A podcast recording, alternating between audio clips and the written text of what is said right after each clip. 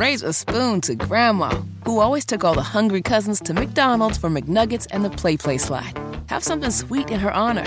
Come to McDonald's and treat yourself to the Grandma McFlurry today. Ba da ba ba ba. At participating McDonald's for a limited time. Hammer and Nigel. Can you believe these characters are weirdos? So let's rock You do this at every debate. I'll just- I'll tell you you exactly say what no, I'm no, don't interrupt me. I didn't interrupt you. Okay? You Tell say this. you you do this. at- You do this at every debate. You go out on the stump and you say something. All of us see it on video. We confront you on the debate stage. You say you didn't say it, and then you back away. And I want to say what- exactly no, what I said, Chris. I'm not done yet. Well, this now is look. this is and here's nonsense. not a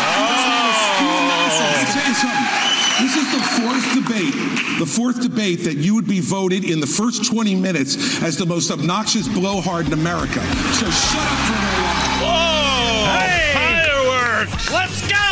The final GOP debate was last night. What is that pork chop Chris Christie still doing on stage? Why is he there? what is his function? Vivek Ramaswamy versus Chris Christie versus Nikki Haley versus Governor uh, Ron DeSantis last night. And, uh, you know, I was in and out all night of that. And I had said the previous debate, number three, was w- one of the best I've seen, but this one's getting pretty much rave reviews, is it not, Hammer? You This one was entertaining. I don't know how much actual conversation and real debate about the issues we had, but I live tweeted it last night. And if you look at the timeline, the night started with everybody going after Nikki Haley. Yep, because she's got the best uh, poll numbers right now. And she had been doing very well in the debates. But as the night went on, it kind of became Chris Christie against Vivek Ramaswamy. Let me just say this. You know, this is the kind of thing where he talks about experience. You know, I was the U.S. attorney in New Jersey when the terrorist attacks were launched against the United States in 2001. I brought the two first two cases in this country against terrorists who tried to attack us again. And I know about the threat of terrorism and bullying in this country and around the world. And at that time, he was learning about the provinces in Ukraine, sitting with his smart ass mouth at Harvard. That's what was going on. And so uh, the fact of the matter is, and back then he was a Democrat. Chris Christie standing on the backs of the victims of 9 11 to try to campaign? Is there nothing more despicable? Who ca- Like, what? what is this guy's function? Seriously. I tweeted something last night, and I stand by it 100%.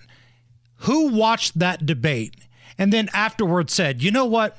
I'm going to donate to Chris Christie. I'm going to take my hard earned money and I'm going to give it to Chris Christie. Because unless you just hate Vivek Ramaswamy and you want to reward Chris Christie for yelling at him, there's no reason for him to be on that stage. Now, not to be outdone, I want you to listen closely to this. Did Vivek Ramaswamy make a fat joke to Chris Christie? Chris Christie also doesn't know what provinces in eastern Ukraine he actually wants us to fight for. Chris, your version of foreign policy experience was closing a bridge from New Jersey to New York. So do everybody a favor, just walk yourself off that stage, enjoy a nice meal, and get the hell out of this race. Was that a fat joke? Sure, that was a fat joke. Come on. and then I saw footage on Twitter X after that, like behind the scenes of Chris Christie, like kind of giving the business to Megyn Kelly for allowing that to go on. I don't know what was said, but it was right after that comment, after the cameras were off and the commercials were going. The only thing that would have been better is if Vivek used the word waddle and just waddle your big fat rear end off there and go get a meal.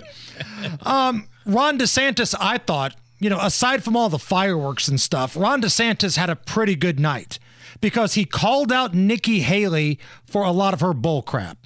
And I want you to listen closely to this. This is when DeSantis went after Nikki Haley for her tendency to bow to the political left and all the woke mobs. You have other candidates up here like Nikki Haley. She caves anytime the left comes after her, anytime the media comes after her. I did a bill in Florida to stop the gender mutilation of minors. It's child abuse and it's wrong. She opposes that bill. She thinks it's fine and the law shouldn't get involved with it. If you're not willing to stand up for the kids, if you're not willing to stand up and say that it is wrong to mutilate these kids, uh, then you're not going to fight for the people back home. I will fight for you and I will win for you. Now, a couple times throughout the night, they went at Nikki Haley for that angle because she's been kind of wishy washy about whether or not she is for minors having gender sex changing surgery. She's kind of wavered on it. Yeah, we played that clip yesterday of her on CBS News in June saying the same thing, right? Here's uh, DeSantis again, basically calling out Nikki Haley for a lie that she said about him in regards to boys and girls bathrooms in Florida. And this shows how hypocritical Ron continues to be. When he was running for governor and they asked him about that, he said he didn't think bathroom bills were a good use of his time. You can go look that up. I signed a bathroom bill in Florida, so that's you obviously no. not true.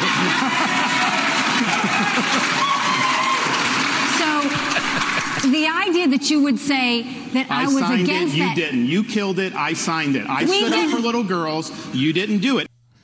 He called her out on a lie. mean, that was the easiest ever. I mean, yeah, I signed a bill. What are you talking about? The more Nikki Haley spoke last night, I think the less likable she became. Because for the most part, these debates, the first one, everybody went at DeSantis. And then after that, it was kind of a mess. Nikki Haley, her poll numbers have been on the rise. So she was the target last night, and I don't think she did a very good job of defending her record, what she said, or fighting off some of these attacks. Uh, Vivek Ramaswamy went after Nikki Haley for her thoughts on the Israel Hamas war and what it means to finish Hamas. Finish them was purposefully vague in a discussion that included Iran, which is what I objected to. And I think it's as U.S. president, you have to be responsible. What happened to Israel was dead wrong. What Hamas did was medieval. It was subhuman. It was immoral. And we have to call that out for what it is on October 7th. But to say that that was an attack on America fails a basic test. I mean, Nick, if you can't tell the difference between where Israel is and the U.S. is on a map, I can have my three year old son show you the difference. that is irresponsible because it has major consequences, because that doesn't leave room for what actually is an attack on America. So I believe I have the strongest pro Israel position actually on the stage, even though it's a little bit different than the standard GOP talking points. So that was Vivek Ramaswamy going after Nikki Haley. But Nige, that rubbed Chris Christie the wrong way. So Chris Christie, I think he knows nobody likes him.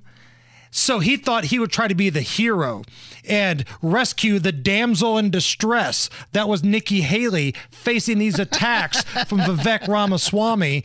It was kind of like the ending scene of an officer and a gentleman. I was waiting for Chris Christie to pick up Nikki Haley, walk off the debate stage with Love Lifts Us Up Where We Belong playing in the background. We're now 25 minutes into this debate, and he has insulted Nikki Haley's basic intelligence. Not her positions, her basic intelligence. She doesn't know regions. She wouldn't be able to find something on a map that his three year old could find. Look, if you want to disagree on issues, that's fine. And Nikki and I disagree on some issues. But I'll tell you this I've known her for 12 years, which is longer than he's even started to vote in a Republican primary. And while we disagree about some issues and we disagree about who should be president of the United States, what we don't disagree on is this is a smart, accomplished woman, and you should stop insulting So her. I'm going to take this. I'm going to take And he picks up Nikki Haley. They walk off the stage No, they together. waddle. They waddle off stage. It's pretty rich for Chris Christie to tell Vivek Ramaswamy to stop picking on Nikki Haley when that's Chris Christie's main job is to troll Donald Trump. Right. That's your gig, and you're going to tell somebody else to stop being rude to the candidate? Give me a break. Uh, you brought up uh, Megyn Kelly earlier. I thought she did a pretty good job last night. She let everybody go at each other, but she didn't lose the room. But there were times where it felt like Megyn Kelly was up there just roasting dudes. Like the Really? debate opened up with Megyn Kelly basically giving Ron DeSantis a big dose of reality. Governor DeSantis. Your campaign and its super PAC have spent the most money, had the most high net worth donors, and had a wave of momentum coming into this race after your big reelection win in Florida. You were seen by many as the candidate most likely to consolidate the non Trump field. But here we are, a month out from the first real votes, and you haven't managed to do it. In fact, Nikki Haley is beating you in New Hampshire and South Carolina now and closing in on you in Iowa. Not to mention Trump, who is not only dominating in the early states but is beating you in Florida by over 30 points. Is it fair to say, as Senator Tim Scott did when he dropped out, that voters are telling you not no, but not now? I mean, this is like one of those Comedy Central roasts. She's up there just grilling him right to his face. And he's sitting there with that smile, that politician slick smile on his face, kind of the bobblehead thing that he does. And not that I don't like DeSantis. Don't get me wrong. I'd love him. I'd vote for him. But man, Megyn Kelly was kind of right. Yee. Now, was she tougher on DeSantis or was she tougher on Chris Christie? Even said that you got into this race just to stop President Trump. His approval rating with Republicans is currently at 81%. Yours is at 25. Your best state is New Hampshire, and even there, two thirds of GOP voters say they would be angry and disappointed if you won. Respectfully, Governor, you have not stopped Mr. Trump, and voters may wonder how you could possibly become the nominee of a party that does not You appear to can't. Like you very much. Megyn Kelly, my God, she reminded me at times of the guy that does the academic decathlon in Billy Madison. What you just said is one of the most insanely idiotic things I have ever heard. At no point in your rambling, incoherent response were you even close to anything that could be considered a rational thought. Everyone in this room is now dumber for having listened to it. I award you no points, and may God have mercy on your soul. That was Megyn Kelly talking to Chris Christie and DeSantis last night. Raise a spoon to Grandma, who always took all the hungry cousins to McDonald's for McNuggets and the PlayPlace slide. Have something sweet in her honor. Come to McDonald's and treat yourself to the Grandma McFlurry today. Ba da ba ba ba. At participating McDonald's for a limited time.